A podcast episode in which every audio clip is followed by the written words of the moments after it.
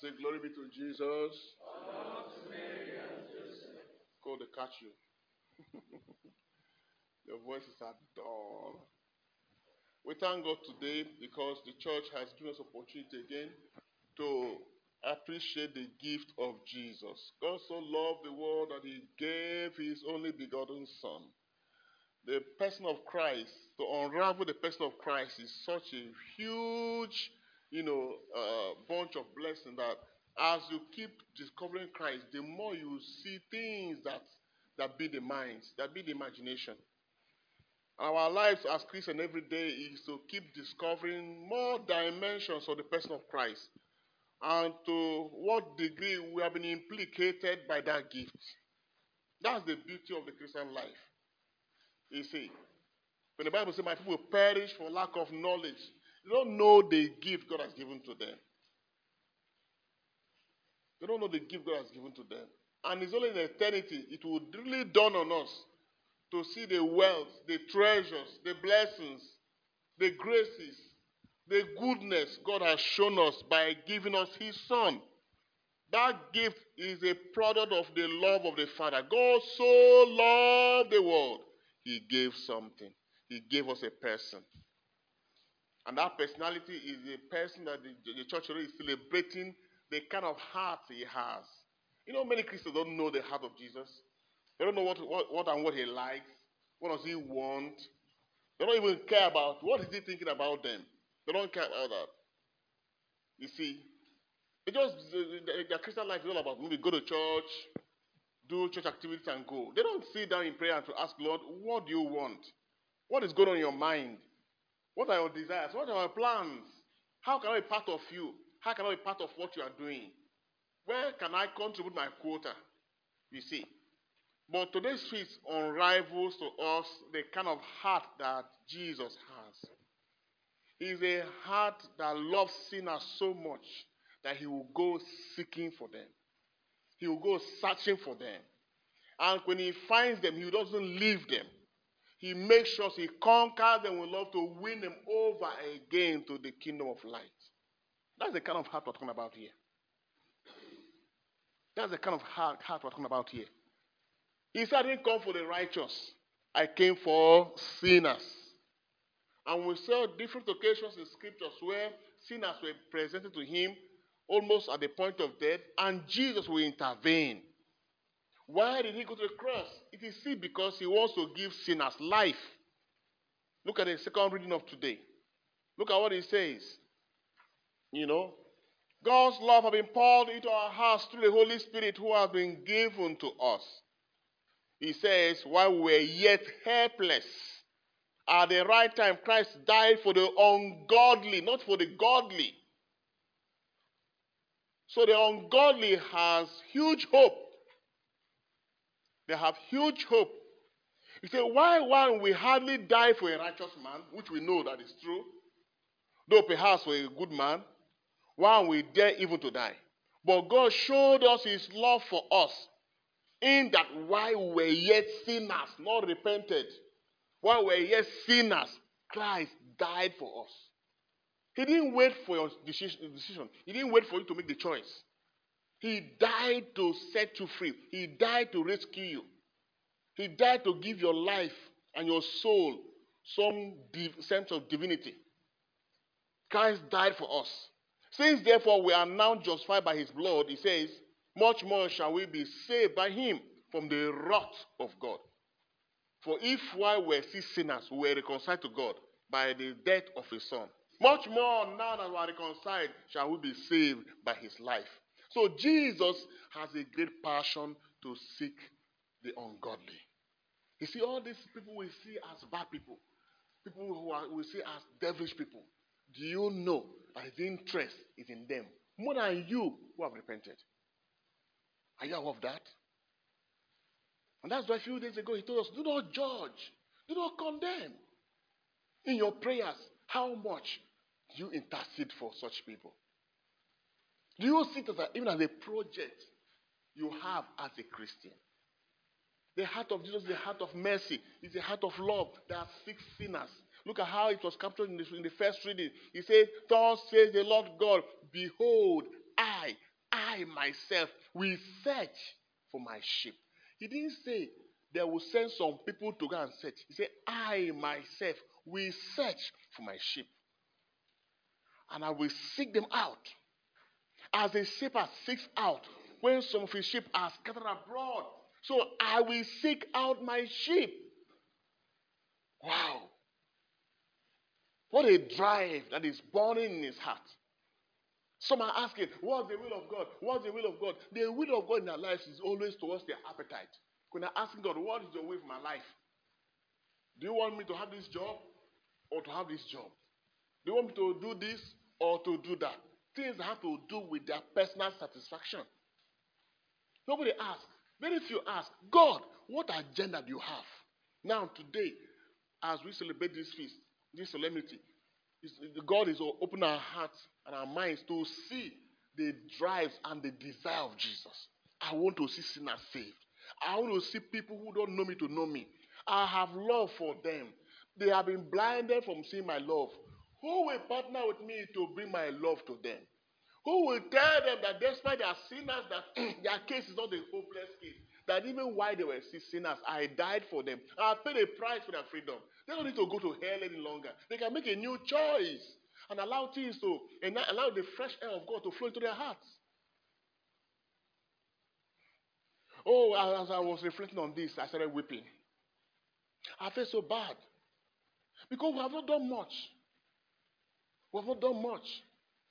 He is looking for those who have been rescued to go and tell others, ah, I'm a, I've been implicated by this love, and I want to show you that there is a love that, that God has for you. That's why if you understand this, the sacred heart of Jesus, is the Lord's love in his heart is the bedrock of Christian evangelism. The sacred heart is not for us to have an altar and sit down there and be just asking him for mercy all the time, mercy all the time. No. If you say you are a partner of the sacred heart, then it means you are a soul winner too. You must seek for sinners. If you don't go out there, then you must raise an altar of intercession. You come to the point where only you pray about your things ten percent. The remaining ninety percent is praying for sinners. Pray for ungodly. Pray for those who are agents of Satan. Pray for those who are lost. Pray for those who don't have the life of Christ in them. Pray for those who have not even heard the gospel. You do that every day. Every day. Every day. We are celebrating this feast also to remind us that he said there is greater rejoicing in, in heaven when one repentant sinner comes back to God. The question now is, as you are seated now, seated in the chapel here, have you been rescued? Are you among the ninety-nine sheep who don't give him headache again? Because from the scenario I just gathered here, you will see that he will leave the ninety-nine seeking what? The one that was strayed. He will leave him in the, in the, in the wilderness. That's in the desert.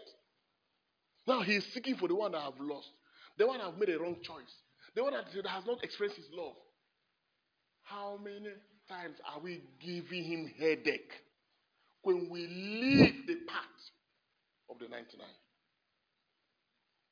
He wants to gather us unto himself, to feed us. The Lord is my shepherd. Eh? I shall not want.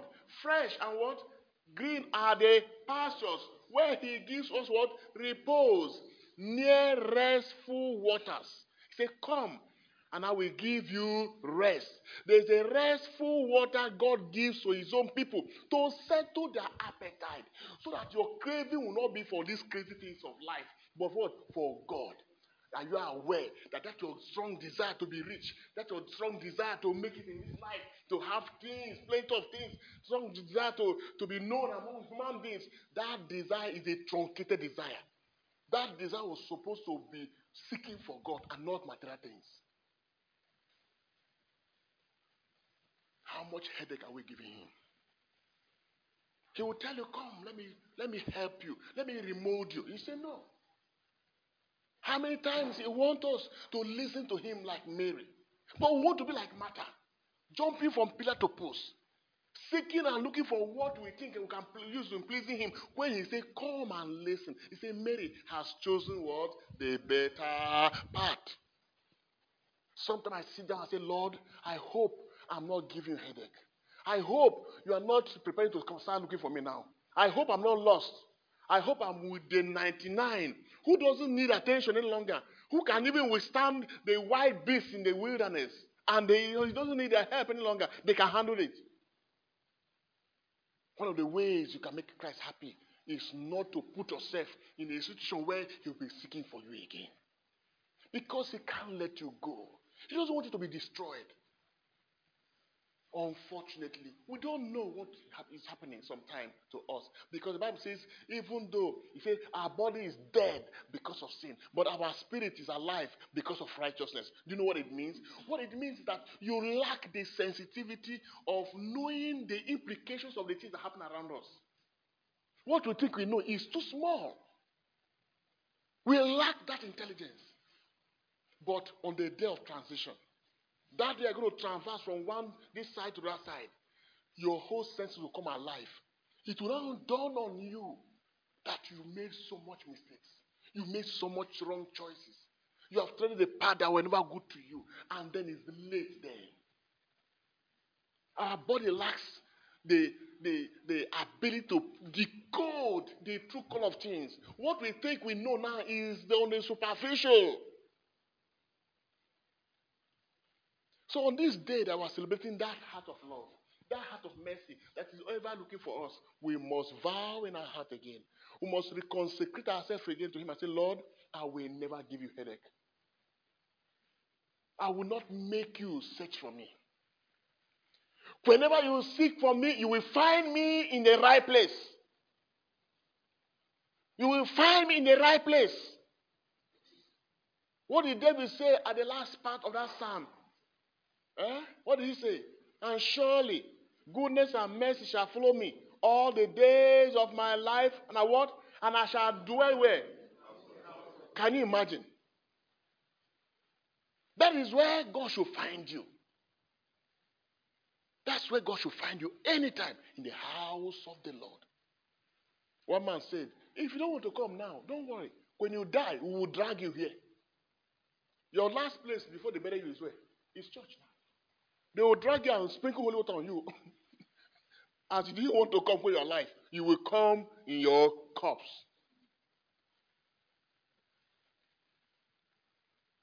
The devil will do everything to kill your heart of love towards Jesus. A few days ago, when we were having our Zoom class, where you know we're sharing uh, on the topic what how to handle the perilous times. Why are we why are we having the perilous time? In the last days, like what is happening in our country now is part of what is happening in the perilous times. How can we handle it?